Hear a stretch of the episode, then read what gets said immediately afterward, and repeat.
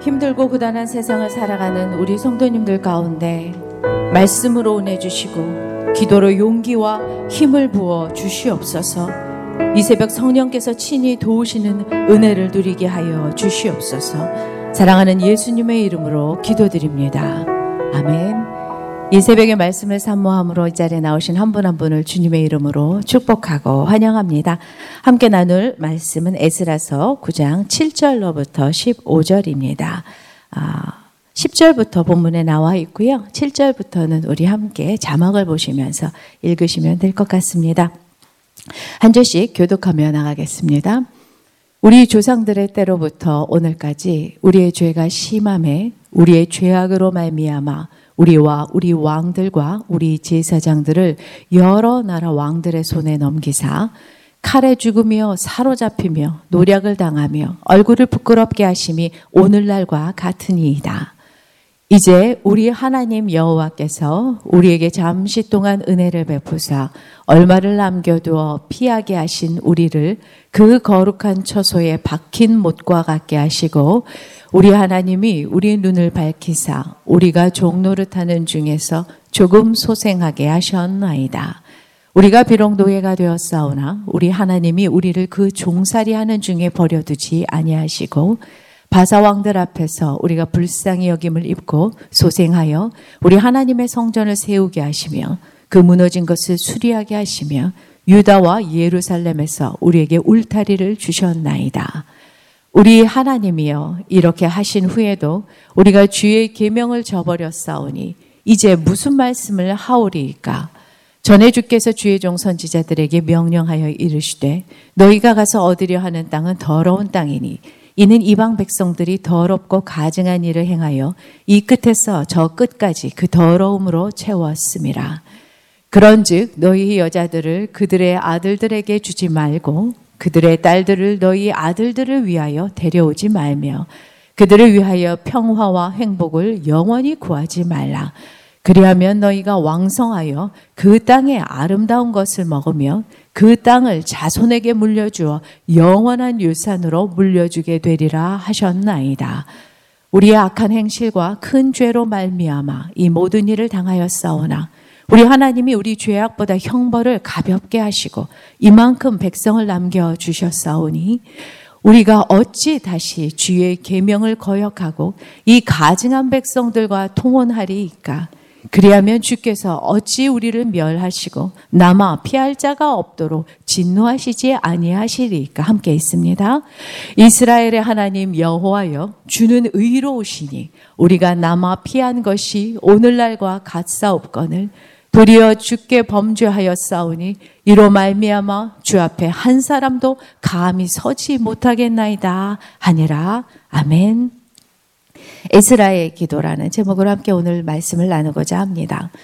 영적 부흥을 꿈꾸며 부푼 마음으로 귀환한 이자 포로 귀한 자들 그리고 그들을 이끌었던 에스라에게 생각지도 못한 소식이 들려왔습니다. 먼저 1차로 귀환하고 정착했던 이스라엘 백성들이 주변의 이방 나라 사람들과 통혼을 하기 시작했다는 것이고 그것으로 인하여 결국 가증한 일들을 하게 된다는 것이죠. 더 나쁜 소식은 바로 이 모든 악행에 있어서 이스라엘 방백 들과 지도자들이 앞장서 있었다는 사실인 것입니다.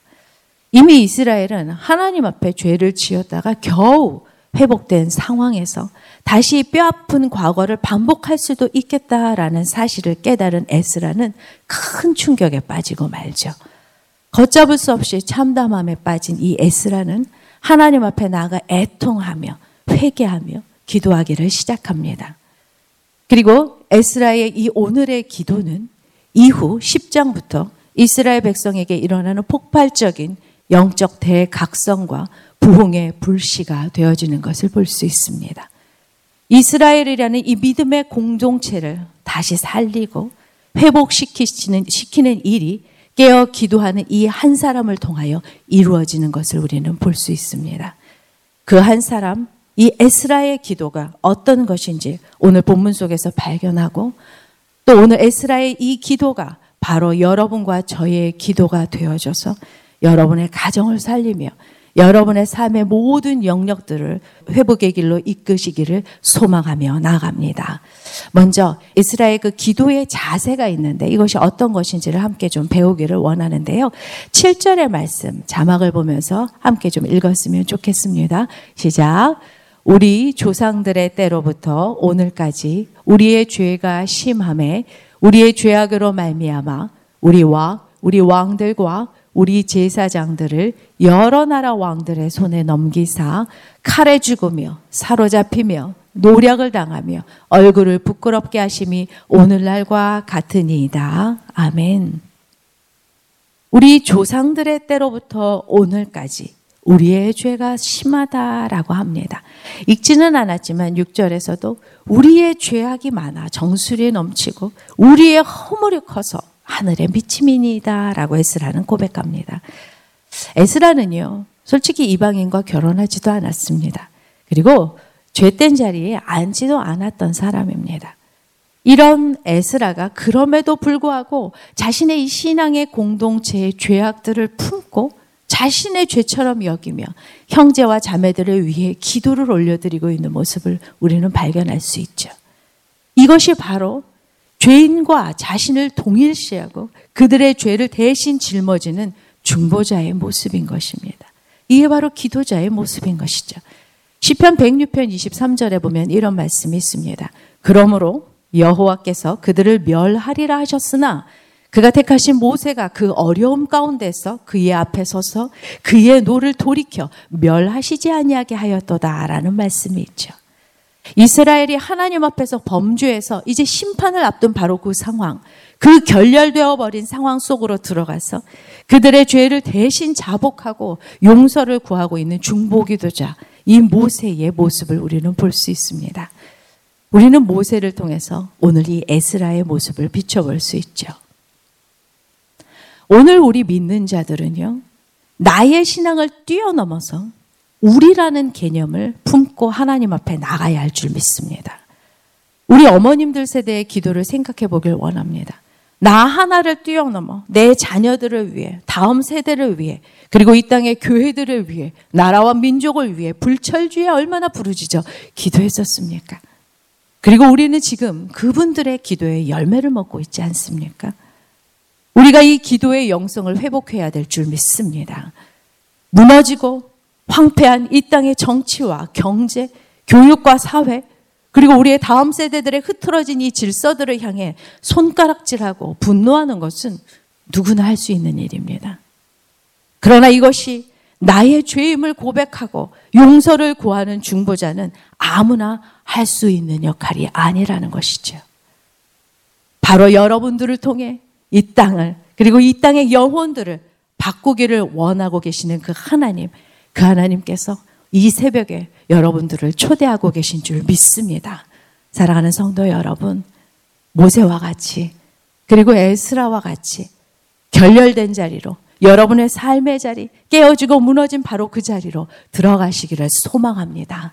그리고 바로 그곳에서 에스라가 되어서 그 하나님의 역사를 이루어가는 여러분들 되시기를 주님의 이름으로 축원합니다. 8절과 9절인데요. 함께 소리내어 읽도록 하겠습니다. 시작. 이제 우리 하나님 여호와께서 우리에게 잠시 동안 은혜를 베푸사 얼마를 남겨두어 피하게 하신 우리를 그 거룩한 처소에 박힌 못과 같게 하시고 우리 하나님이 우리 눈을 밝히사 우리가 종노릇하는 중에서 조금 소생하게 하셨나이다. 우리가 비록 노예가 되었사오나 우리 하나님이 우리를 그 종살이 하는 중에 버려두지 아니하시고 바사 왕들 앞에서 우리가 불쌍히 여김을 입고 소생하여 우리 하나님의 성전을 세우게 하시며 그 무너진 것을 수리하게 하시며 유다와 예루살렘에서 우리에게 울타리를 주셨나이다. 아멘. 지금 에스라의 기도를 보면 자신들에게 베푸신 하나님의 은혜를 기억하며 기도를 하고 있습니다. 이스라엘 백성들은 수백 년 동안 우상 숭배로 또한 각종 죄악으로 하나님의 마음을 아프게 했었기 때문에 결국 나라가 망했고 이역말리 타국으로 포로로 끌려가서 70년을 살고 돌아옵니다. 그들이 지은 죄를 생각한다면 그렇게 영영 내버려 두신다 해도 할 말이 없을 지경이었죠. 그러나 하나님께서는 포로로 잡혀간 이스라엘 백성들 중에 일부가 다시 약속의 땅으로 돌아와서 믿음의 공동체를 세우고 하나님을 예배할 수 있는 은혜를 주셨습니다. 뿐만 아니지요. 하나님께서 이들을 하나님의 임재의 장소인 성소 안에 박힌 목과 같이 왁고부동한 존재로 삼아 주셨습니다. 하나님의 임재, 그 하나님의 임재와 영원히 접속되어져 있는 인생으로 다시 한번 부르신 것입니다. 그리고 하나님께서는 그들의 눈을 밝혀 조금 소생하게 하셨다라고 합니다.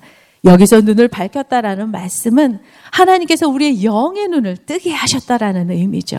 우리의 영의 눈이 열리면 하나님의 은혜를 깨닫게 되고요. 더 나아가서 그 안에서 영적인 살아남이 일어나게 되는 것이죠. 하나님의 택하심이라는 것이 이렇게 놀랍습니다. 이들이 더 선해졌기 때문이 아닙니다. 더 하나님 앞에 무언가 달라졌기 때문이 아닙니다. 잘못해서 잠시 징계 중에 있을 때에 그때라도 하나님께서는 그 택하신 사람을 결코 잊거나 떠나거나 버리지 않으신다라는 사실인 것입니다. 하나님은 신실하신 하나님이기 때문인 것입니다. 하나님은 자신의 언약은 반드시 지키시고 끝까지 완성시키시는 분이기 때문인 것입니다. 그 신실하신 하나님이 여러분들을 사랑하고 계십니다. 아무것도 우리를 그리스도 예수의 사랑에서 끊을 것이 없습니다. 사랑하는 자들 안에서 이 착한 일들을 시작하신 이께서 그리스도 예수의 날까지 반드시 이 구원의 일들을 이루어 나아가실 줄을 믿습니다. 이 사실이 오늘을 살아가는 여러분과 저에게 담대함이 되어지는 것이지요. 우리의 기도가 바로 이 하나님의 은혜를 기억하고 더욱더 붙잡는 기도여야 할 줄 믿습니다.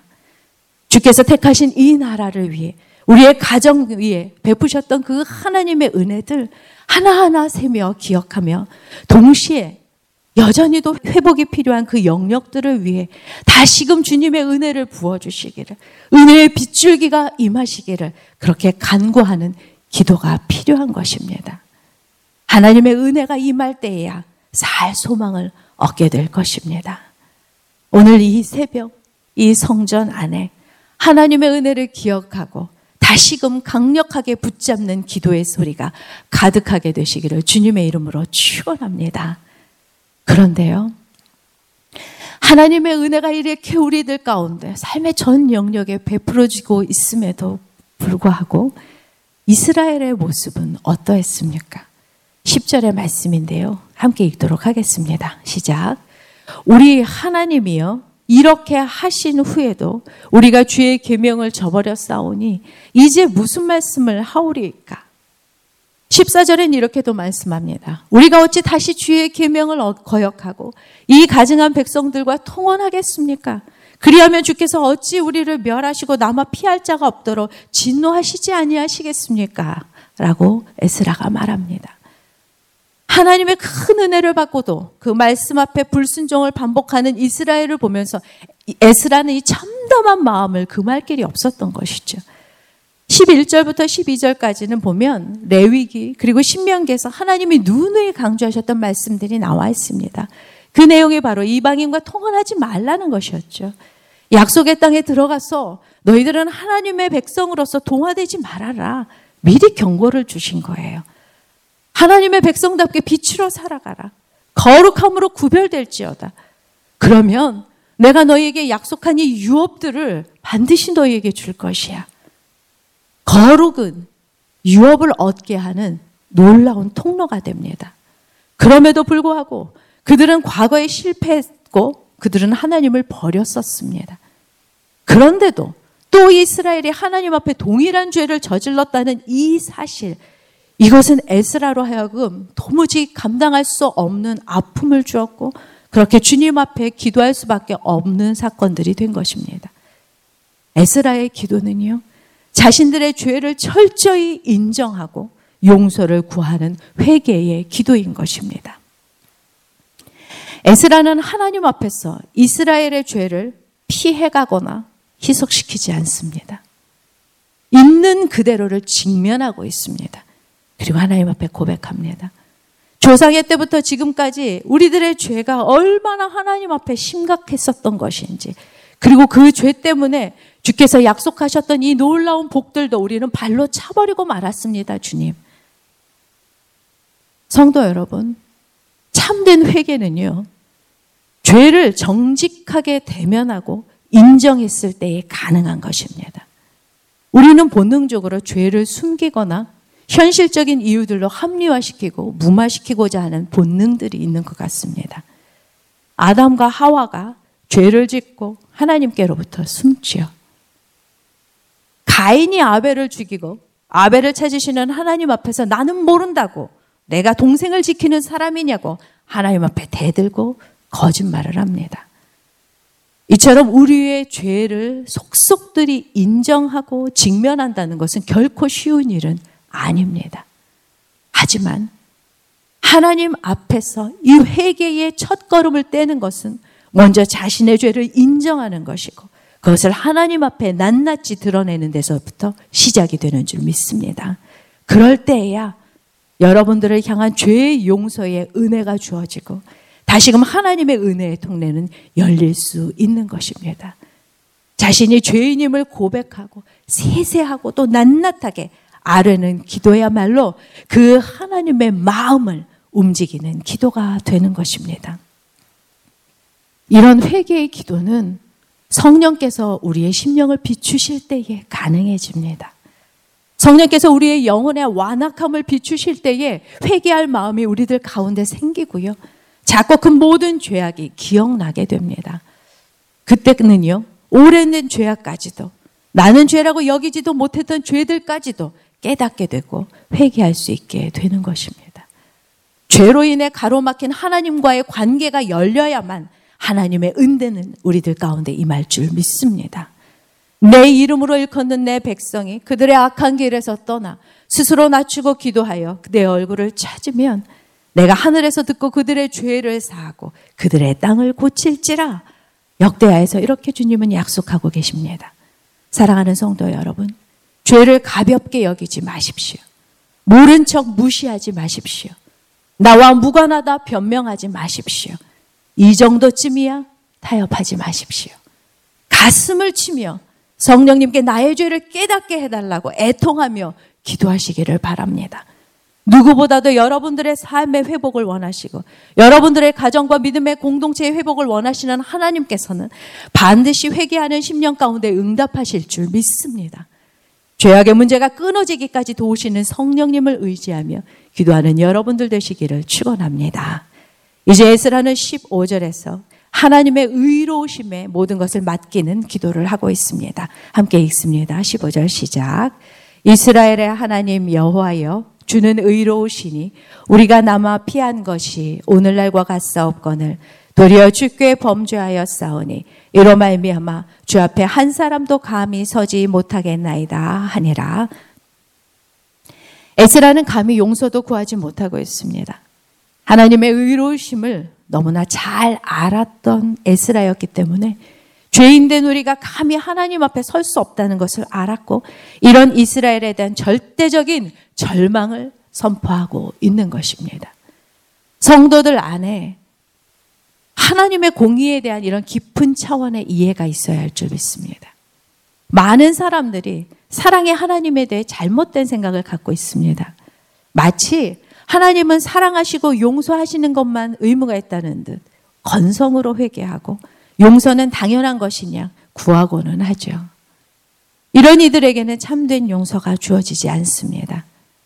하나님은 택하신 백성은 끝까지 책임지십니다. 하지만 거룩에서 멀어진 우리는 징계하실 수밖에 없습니다. 그리고 하나님의 심판은 언제나 정당합니다.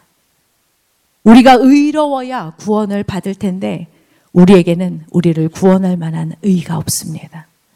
그저 죄 가운데 살아가는 우리에게 약속된 것은 죄의 삭신 사망인 것 뿐입니다. 이런 절체절명의 인생을 긍휼히 여기신 하나님께서 자신의 방법으로 구원을 베풀어 주셨습니다. 자신의 아들 예수 그리스도를 십자가에 내어 주신 것입니다.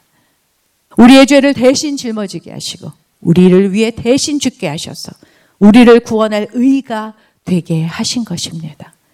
이 예수 그리스도 안에 하나님의 의가 있습니다. 그리고 동시에 예수 그리스도 안에 우리를 향한 하나님의 사랑과 그분의 극률이 있습니다. 예수 그리스도 안에 있는 사람은 정죄함이 없습니다. 예수 그리스도의 이름으로 기도하는 자에게는 용서함이 있습니다. 그리고 예수 그리스도가 친히 우리의 중보자가 되셔서 지금도 우리를 위해 간구하고 계십니다. 이것이 복음입니다. 우리 구원한 하나님의 사랑의 역사요, 은혜인 것입니다. 비록 에스라는 아무 말도 하지 못한 채 의로우신 하나님께 자신들의 운명을 맡겨드리는 기도를 드렸습니다.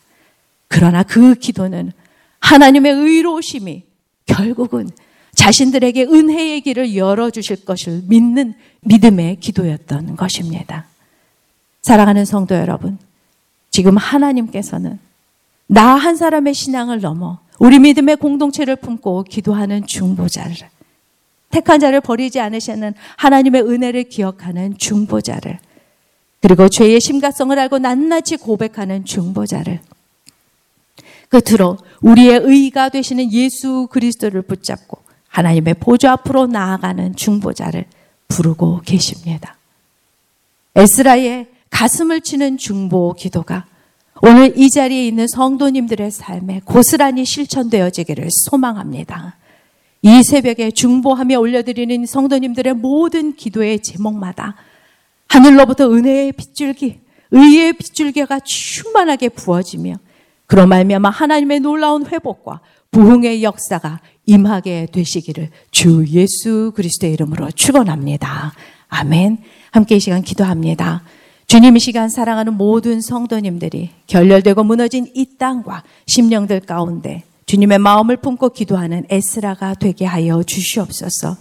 이들의 기도를 통해 하나님의 나라가 이루어지고 회복과 부흥이 임하는 역사를 허락하여 주시옵소서. 예수님의 이름으로 기도드립니다. 아멘.